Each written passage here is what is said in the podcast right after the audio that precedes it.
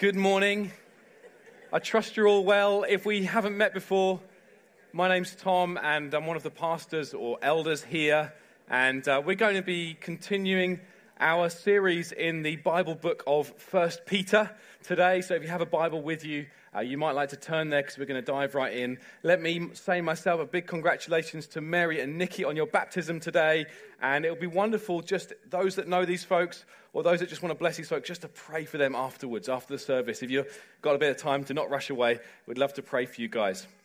We have been over these last few weeks uh, working through uh, the book of First Peter, which is in the New Testament, second part of the Bible, where the Apostle Peter is writing to a group of churches in what is now Turkey.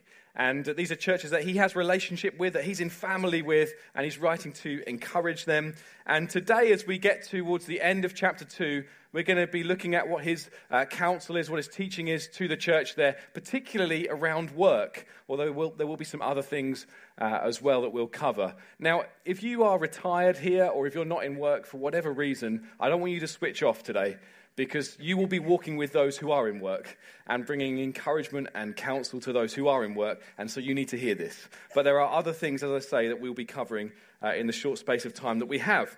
So here we go. We're going to be in 1 Peter uh, 2. We're going to read verses 11 to 25. Now, you're going to hear the word slavery in this passage, and I'm going to unpack this later on, but I want you to understand this for a moment. You might suddenly start thinking about the transatlantic slave trade from uh, the centuries uh, gone by. Uh, you need to get that out of your mind because it's not remotely similar to that, but we will unpack that a little bit later on. So here we go. Verse 11, this is what Peter says Dear friends, I urge you as foreigners and exiles to abstain from sinful desires which wage war against your soul. Live such good lives among the pagans that, though they accuse you of doing wrong, they may see your good deeds and glorify God on the day that He visits us. Submit yourselves for the Lord's sake to every human authority, whether to the emperor or to the supreme, uh, sorry, as the supreme authority, or to governors who are sent by him to punish those who do wrong and to commend those who do right. For it is God's will that by doing good you should silence the ignorant talk of foolish people. Live as free people, but do not use your freedom as a cover up for evil. Live as God's slaves. Show proper respect to everyone. Love the family of believers. Fear God. Honor the emperor. Slaves, in reverent fear of God, submit yourself to your masters not only to those who are good and considerate, but also to those who are harsh. For it is commendable if someone bears up under the pain of unjust suffering because they are conscious of God. But how is it to your credit if you receive a beating for doing wrong and endure it? But if you suffer for doing good and you endure it, this is commendable before God. To this you are called because Christ suffered for you, leaving you an example that you should follow in his steps. He committed no sin, and no deceit was found in his mouth. And when they hurled their insults at him, he did not retaliate. When he suffered, he made no threats. Instead, he entrusted himself to him who judges justly. He himself bore our sins in his body on the cross so that we might die to sins and live for righteousness. By his wounds you have been healed. For you were like sheep going astray, but now you have returned to the shepherd and overseer of your souls.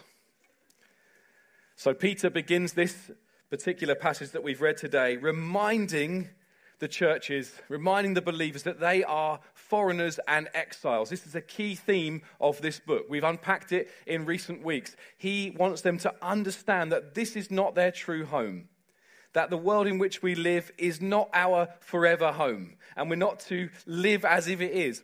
we're actually to live as if this is a temporary home, that we're just traveling through, that we're on a journey to the land that God has promised us. Just like the Israelites, as they had um, been freed from Egypt on the way to the promised land, we are also to journey together onwards to our forever home. He's reminding them, as does the writer to the Hebrews that this world is not our permanent home, and we are looking forward to a home that is yet to come. That's what we read in Hebrews 13.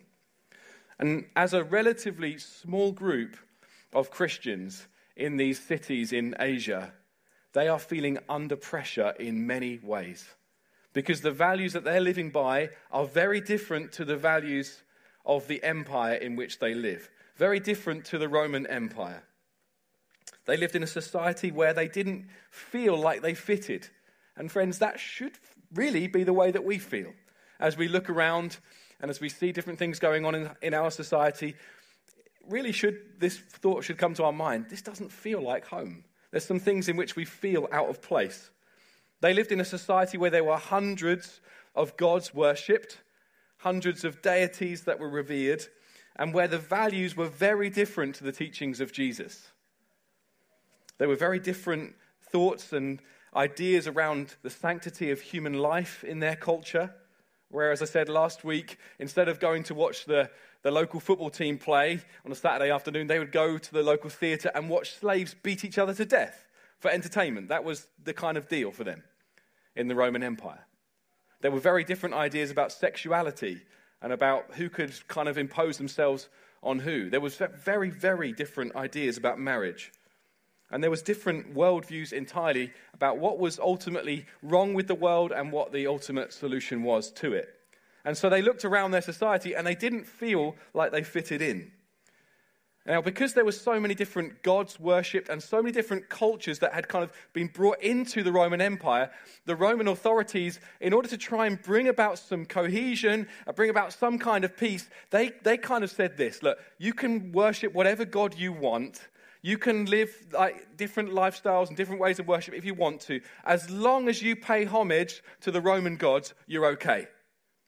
And we kind of have a similar message in today's culture where there are many, many different ideas, many different worldviews, many different ways of seeing the world, understanding what's wrong with it and what the solutions are, many different beliefs. And the kind of messaging today is one of tolerance, which kind of says, well, you can believe what you like as long as you don't claim that what you believe is the truth, and as long as you adhere to these thoughts about sexuality and gender generally that have been around for about 40 years, as long as you agree with these, we're going to leave you alone. That's kind of the message of tolerance that we have. Tolerant to a degree. If you get along, if you get on board with these things, we'll leave you alone and we'll live and let live. That kind of is the feeling in our nation, which is pluralistic in a similar way. There's lots said about my truth and your truth. And the thing is, it doesn't make much sense because there cannot be uh, two things that are diametrically opposed to each other that can both be true. It just can't be, can it? It can't be that Jesus could say that I am the way, the truth, and the life, and no one comes to the Father except through me.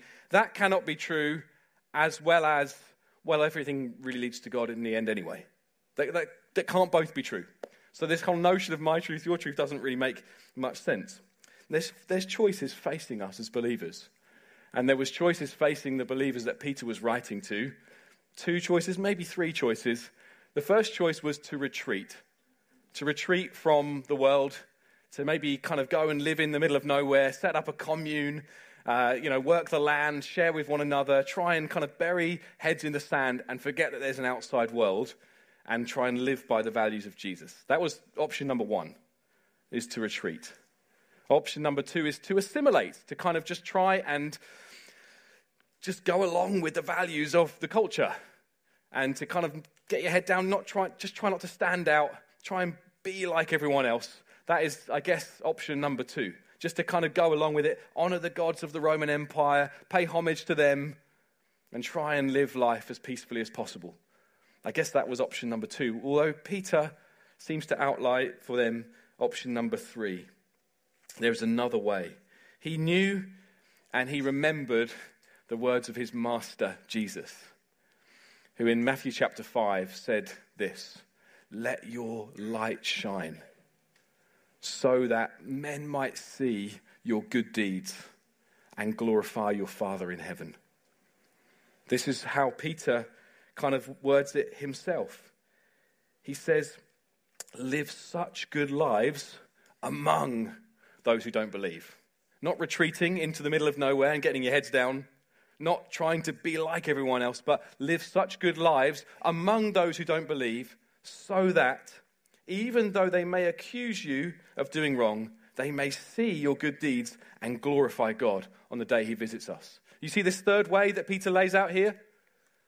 Living the life that Jesus calls us to, one in which we don't gratify the desires of our kind of sinful flesh. Because even though many of us here know Jesus, there are still things within us that kind of want to go along with the things we used to go along with. There's still a fleshly kind of way within us that we're at war with that kind of wants to go along with the things that this world goes after. And Peter's saying there is another way here. We're to be known for a different way. We're to be seen for having a different lifestyle. We're to not hide away in the middle of nowhere and retreat, nor are we to just try and go along with the culture, but actually to live a different kind of life.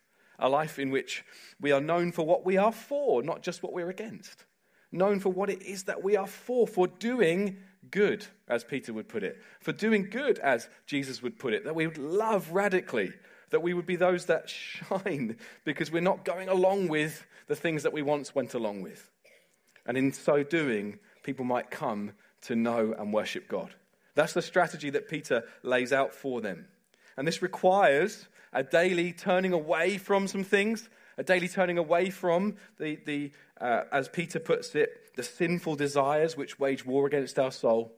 A turning away from those things and a turning to Jesus, I trust you for my life. I trust in your ways. I want to go your way. A coming to Him, as we heard last week, the living stone, yearning for that that pure spiritual milk of the word, learning, yearning for truth, yearning for what he has to say, who, who he is and what he's done. This is what we need as we walk in his ways.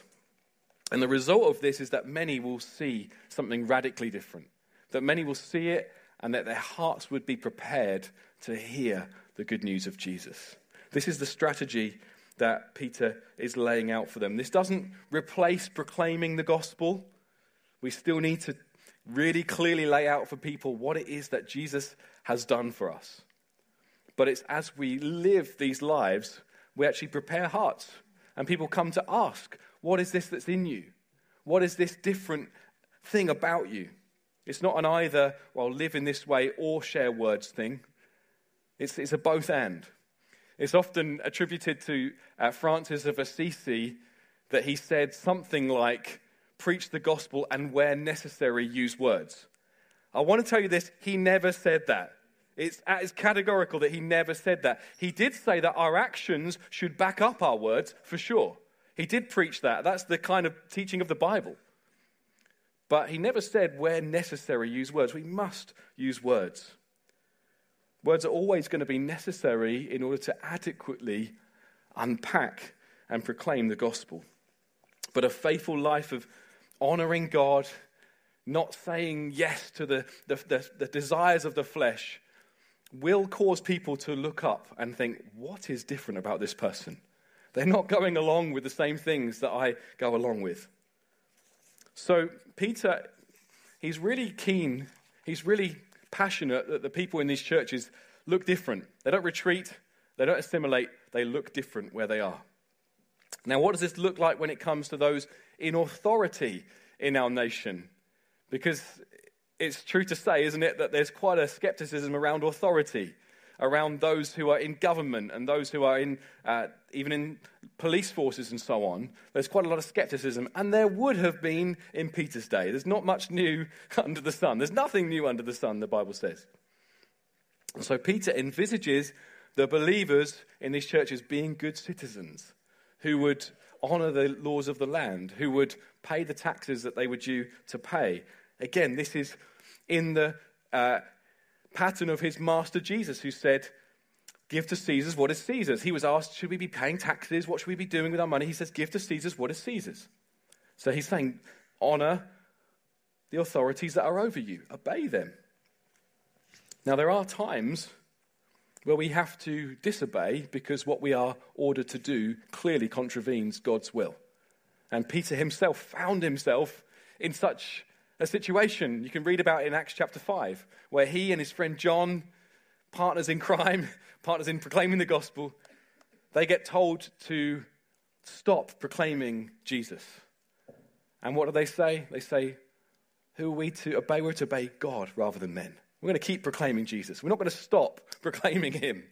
So there are times where we need to say, No, no, even though the government is saying one thing, this is clearly contravening what God says, and I'm not going to go with it. But people often see authority as quite a dirty word, often see it as something to run away from. But what Peter makes clear here in these verses we've read is that authority is a good thing. Authority in a nation is a good thing. And when it's, when it's working well, it, it actually leads to peace for people and justice. Now, there's never been a government in the history of mankind or any system of authority that's been perfect. In fact, every single one has had flaws. And yet, we see here that it's ordained by God. God has uh, permitted the authorities to have the authority that they have. He's allowed it. And the answer to, to misuse of authority is not disuse. It's not like, well, let's just have no one in charge, but it's proper use. And so Peter's saying here, obey the authorities that are over you. This is echoing the teaching of Paul, another one of the apostles, the early church uh, leaders and fathers, who in Romans 13 says exactly that. We're to honor those who are in authority because God permits this authority. This is what Jesus seemed to, uh, to, to say as well when he's on trial before uh, Pilate, the governor, Roman governor at the time. And Pilate asks Jesus, Don't you know I have the authority to release you? And Jesus said, You would have no authority over me if it were not given to you from above. That Jesus is recognizing that what the authority that Pilate has is, is only given to him by God. God permits earthly authorities. It's quite hard for us to get our heads around this because, as I said, there are unjust things done in every society. Under every government that's ever been, there are unjust things that happen. And yet, we see clearly the teaching here is that God permits it. But because He has permitted it, we can trust Him and we can obey the government unless, as I say, we're ordered to do something that contravenes God's will. But we, we understand that we belong to God and not to the emperors of this world. And you have to understand the Rome, you, you might be fed up of our government, okay? Some of you might be itching to vote them out at some point in the next couple of years.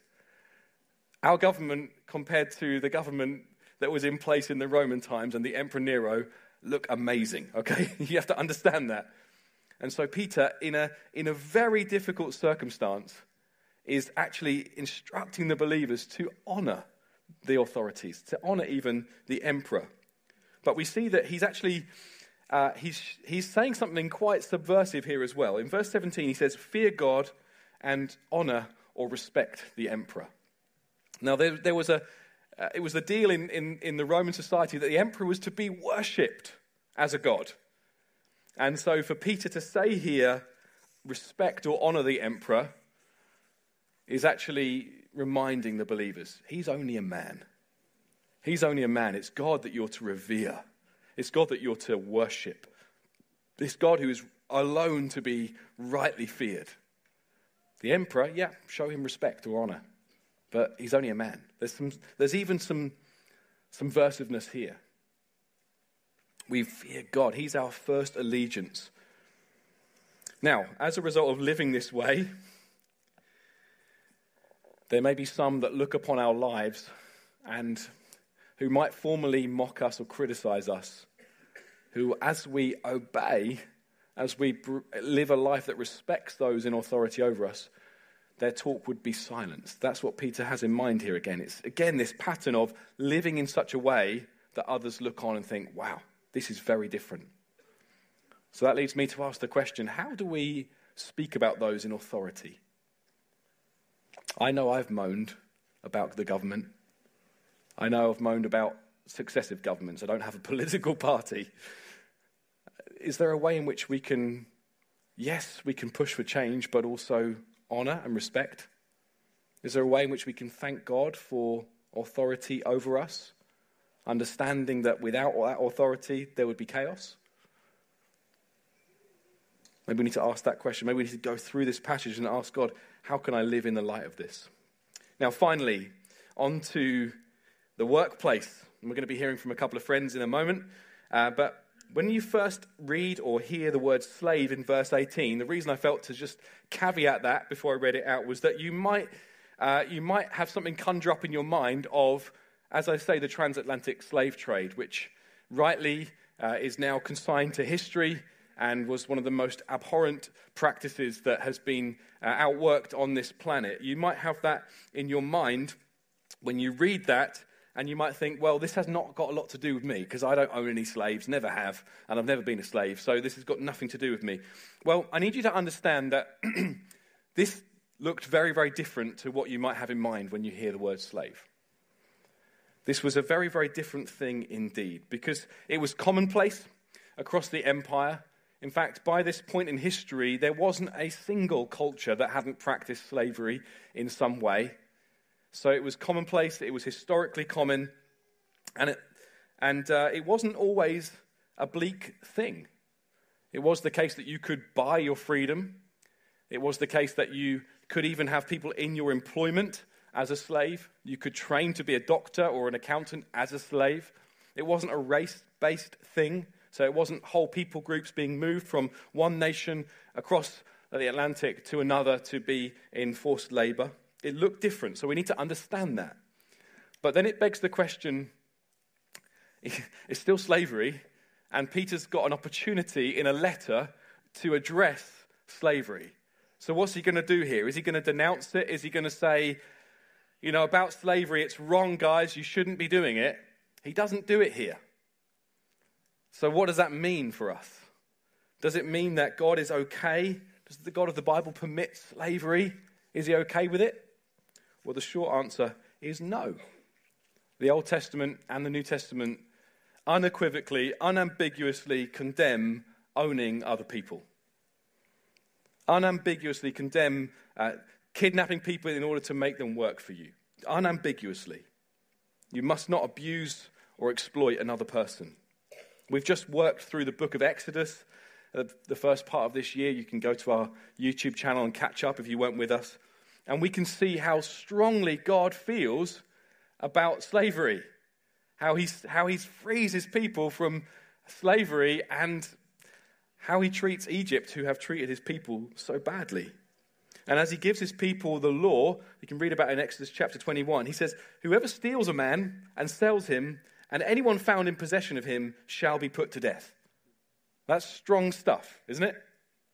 So, to understand, we need to understand that the way that the word slave is used here is different, and that there's two types of slavery. There's the abduction type of slavery, where people are taken hold of to go and endure forced labor, and there's a paying off of debt kind of slavery, where someone might get into debt, might get into tricky uh, financial situation, and the way out for them was to be in the service of someone else until their debt is paid off.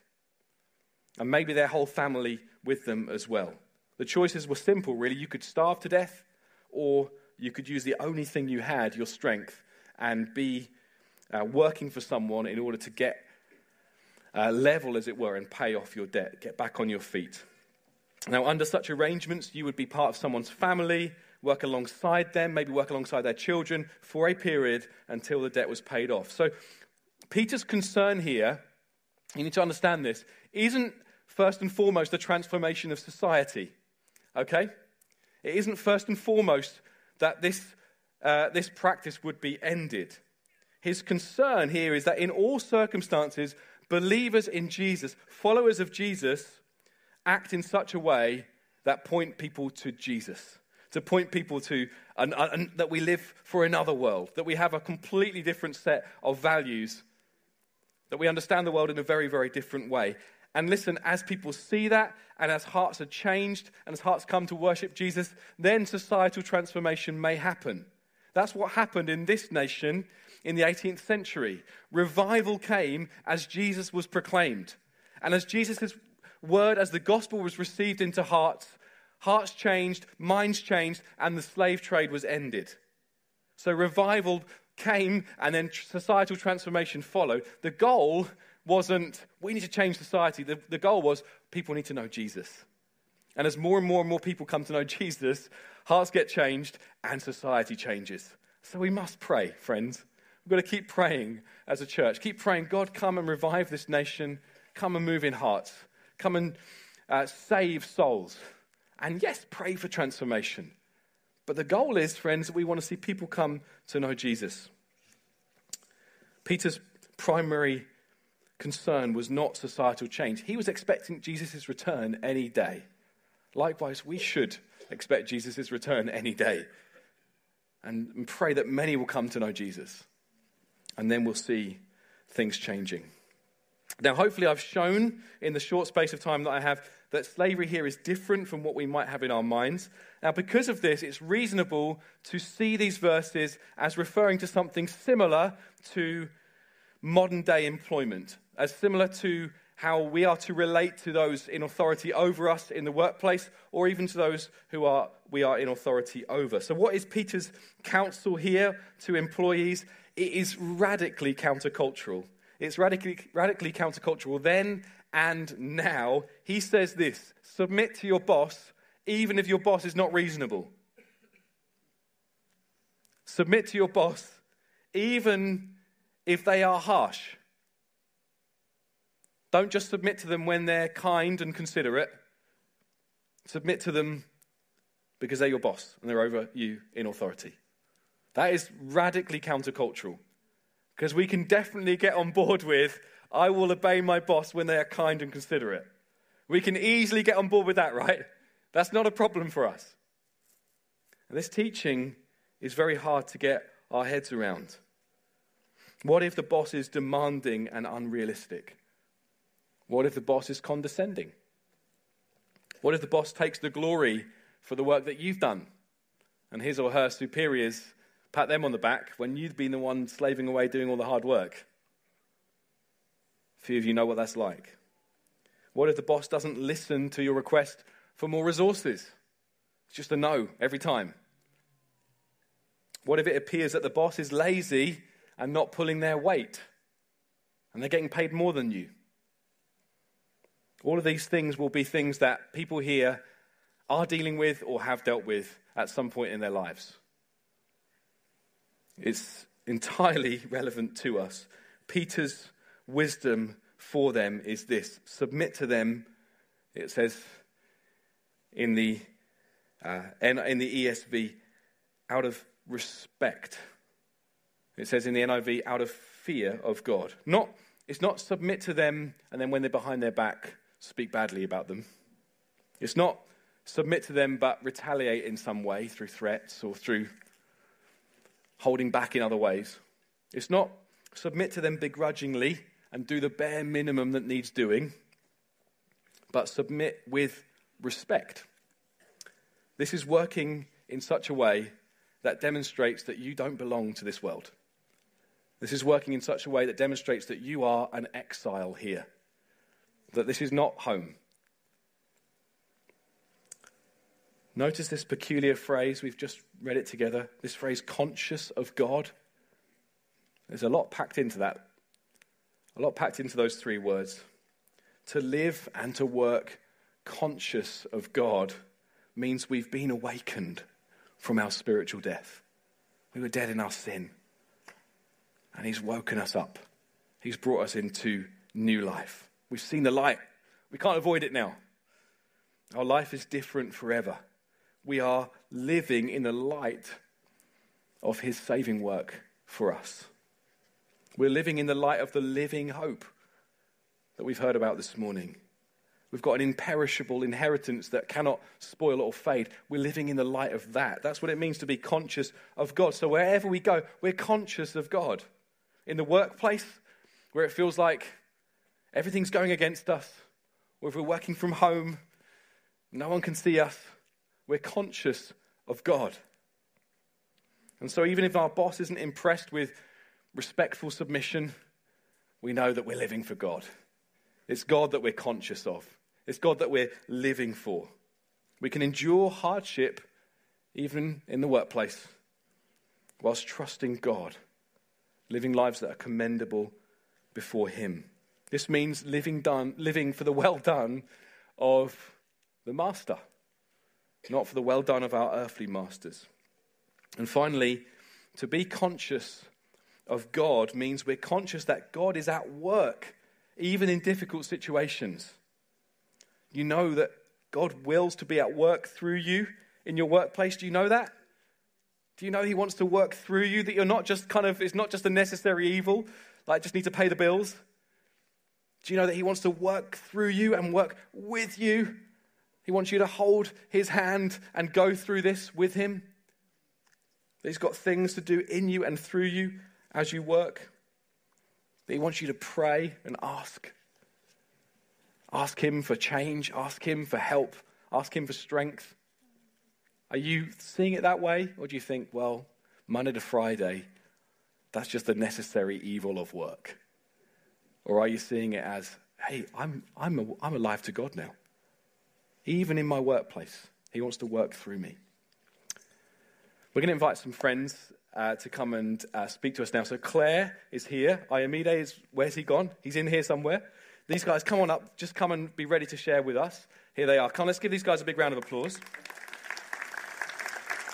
In fact, can we have some microphones, please? Is that all right? Just a couple of microphones would be wonderful. This is lovely Claire. Claire is, here we go. she'll tell us a bit about herself in a moment. This is Ayomide. Uh, Claire is uh, recently joined the trustees here at Hope Church and serving in wonderful ways. She's also on the board for Hope Church FC. So anyone, yeah, come on. I knew that would get a whoop and a cheer because we have a loud American on the front row. Come on. Ayomide is part of our youth team and uh, serving wonderfully there. He's going to tell us a bit about what he does in just a moment as well. In fact, let's just start with that. Claire, why don't you tell us what you do uh, for your job? Uh, well, I bumped into Tom the other day and he said to me, Claire, are you a solicitor? And I said, Well, yes. he said, Well, what are your charges? I said, Well, I charge a hundred quid for four questions. He, he said, don't you think that's very expensive? I said, Yes. What's your fourth question? I specialise in family law. Yeah, brilliant. Wonderful. I mean it. Um, I, I work um, as a psychiatrist in a, an intensive care unit. Um, so um, basically, we care for patients who um, other side wards can't care for. Um, and that's part of my job. I also get to teach uh, trainees, foundation doctors, and medical students. Fantastic. That's, these guys have got a lot on their plates, haven't they? It's fair to say. Um, so you know to, who to go to if you need something medical or if you need something legal, you know who to go to. Um, guys, can you just tell us a little bit about what does it look like for you? We'll start with you, Claire. What does it look like to, to work with this kind of phrase in mind, conscious of God? What does it look like for you as you go about, maybe you can think about your whole career or what you're up to even now. What does it look like to be conscious of God? Well, first start off, I feel I'm utterly dependent on God. Mm. I'm a much, much older than you guys. um, I'm actually grateful to wake up, to breathe, um, to have a clear thought in my head, and I try to make that first thought about God. Mm. Um, every day I say, please, uh, Lord, I praise you, I thank you. I need your help today mm. as I head out to work. And um, the Lord has helped to discipline me. And um, look, in my life, I always try to work with integrity, but I am a work in progress. Mm-hmm. So I just say that. I try. Um, I believe that my skills are a gift from God, and um, I believe that I'm here to try to have the most positive impact on my clients that I can. Mm. These people are going through heartbreaking mm. trauma. Mm. Honestly, they really are. And if I can, in some way, um, you know, point them towards God during this time, mm. then I consider that a real blessing. Mm. Um, and then lastly is about relationships at work. Mm. Um, I think it's so, so important in our workplace. Um, I spend a lot of time at work, and I just have a little question that I ask myself Can I make a friend for Christ? Mm. Can I make a friend for Christ? I love my colleagues that I work with, and I, they know they can come to me, and I will share in their heavy burdens. I will always say, Can I pray for you? And so far, they've never said no. That's so wonderful. That's I love that. That's really good. Ayomide, yes, yes. Um, I think, yeah, um, it's, it's quite similar to what Claire said, actually. Um, I feel like you saw my answers. Um, but, um, yeah, I, a big part of it is hope, um, which, which you talked about earlier, um, Tom. And, um, you know, the fact that we have hope in Christ. And, and I try to bring that to work.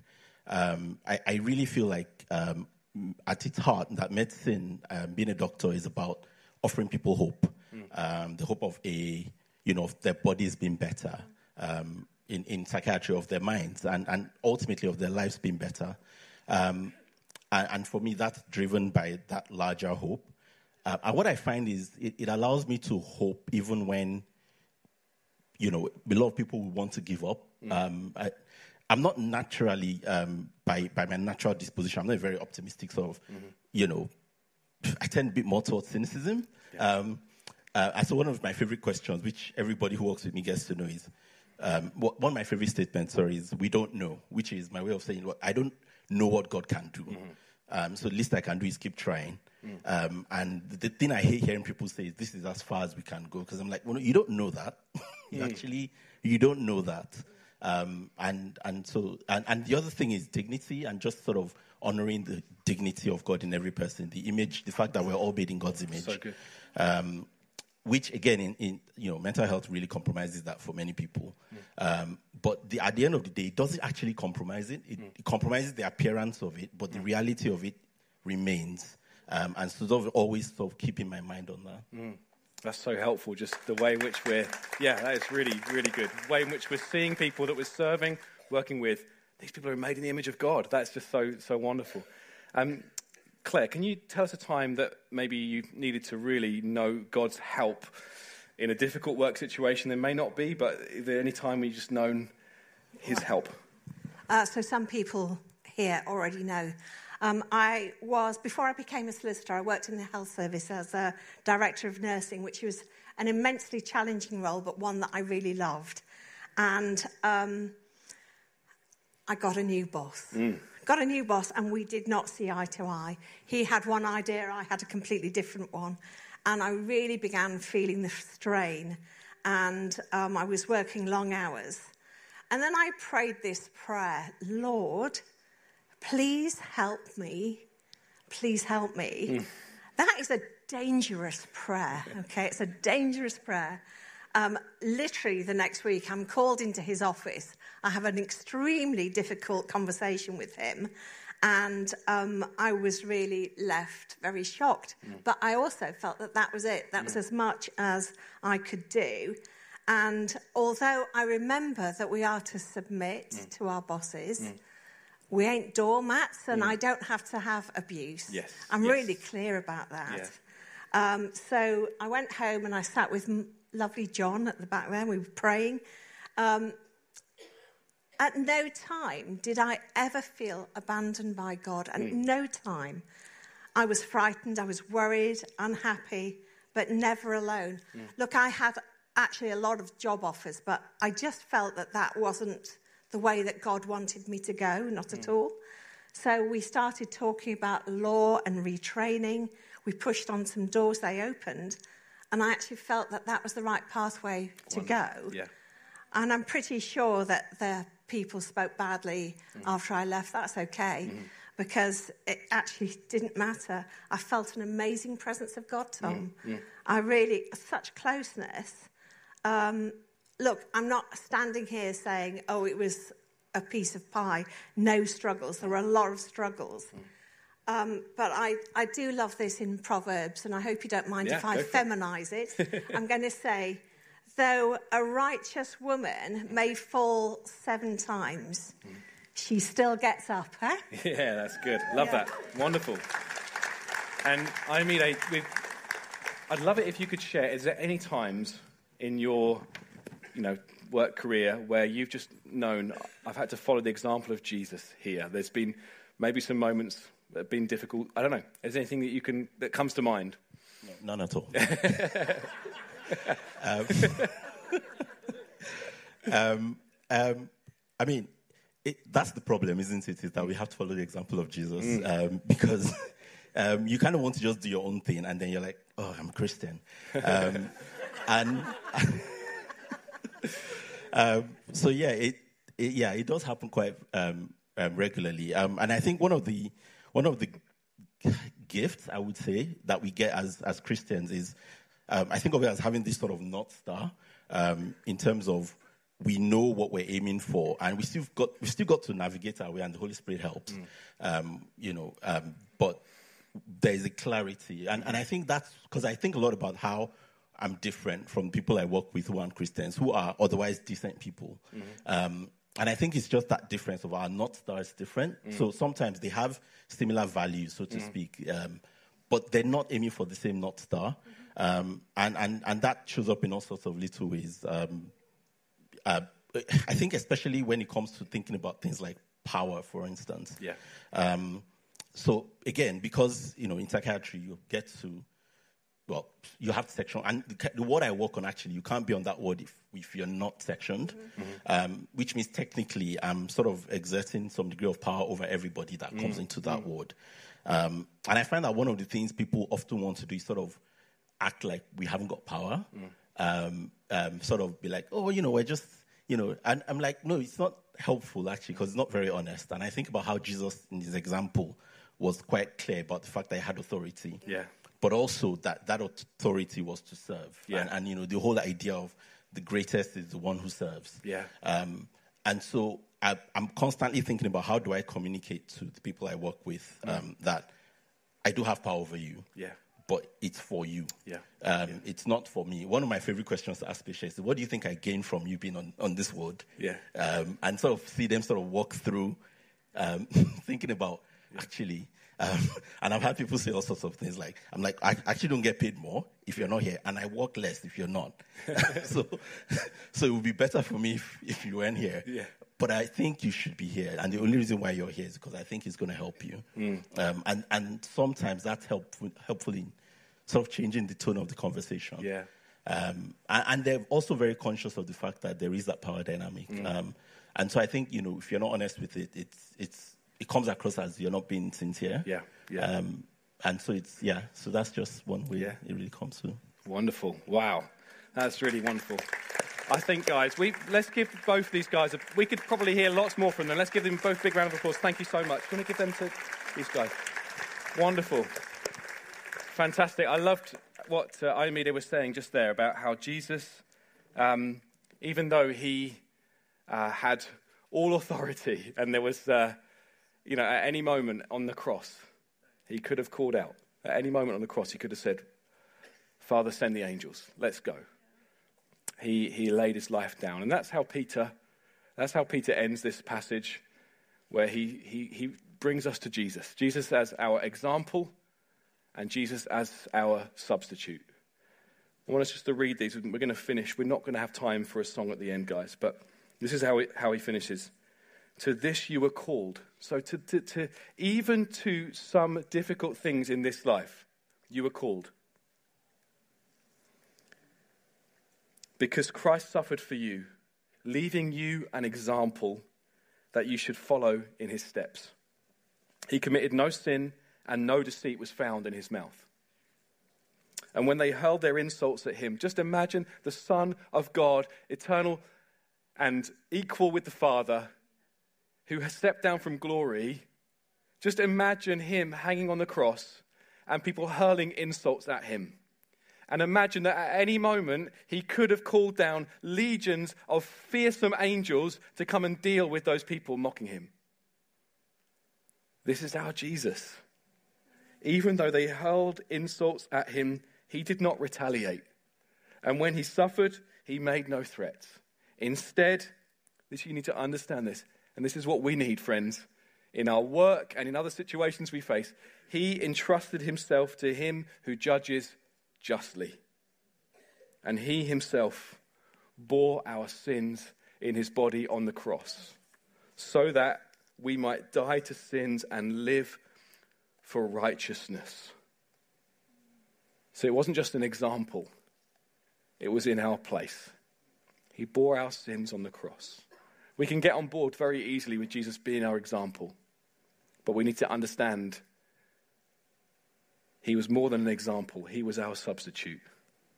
He was there on the cross for us, bearing each and every moment where we have disobeyed, bearing each and every moment where we have treated others badly. He bore it in himself on the cross. For you were like sheep going astray, but now you have returned to the shepherd and overseer of your souls. On the cross, it says here, by his wounds you have been healed. Peter is harking back to Isaiah chapter 53. You can read it in your own time. We haven't got time to unpack it.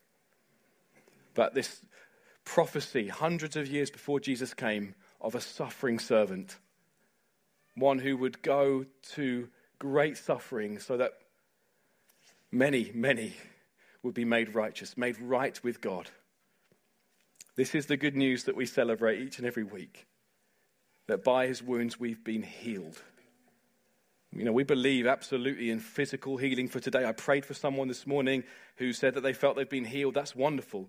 But these verses are not about that. These verses are about being returned to the shepherd and overseer of your souls. You, you need to know that return. And so you're here this morning and you don't know this shepherd and overseer, then you can trust in Jesus. You can trust in Him who on the cross took your place, bore your sin. You can know forgiveness completely. And you can return to the shepherd and overseer of your soul. You can do that now, even as I pray. Put it in your own words to Him. Should we stand together? We're going to finish this by praying.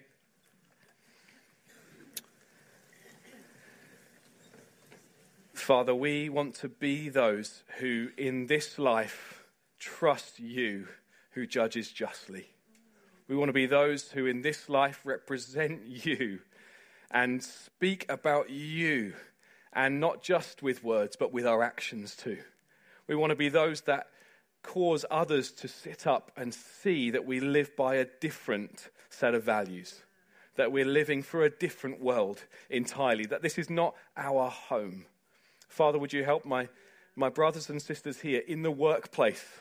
To be conscious of God, that we would trust in you in perplexing situations, that we would go about being your hands and feet in the places where we work.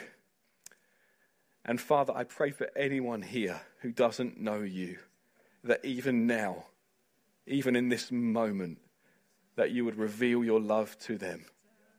That they would see you, Lord Jesus, on the cross, bearing the weight of their sins making way for them to know forgiveness and to return to the shepherd and overseer of their soul.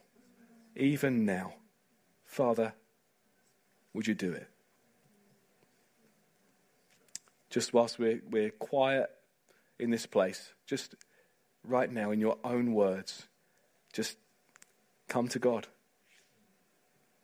Put it on your breath, in your mind, just come to Him. If you're not a Christian and you want to give your life to Him today, do it now. If you are a Christian, ask Him to help you. These are tough things that we've heard today. Ask Him to help you. We need His help. Thank you, Lord, that you're with us. We pray, use us for your glory this week. In Jesus' name. Amen. Amen.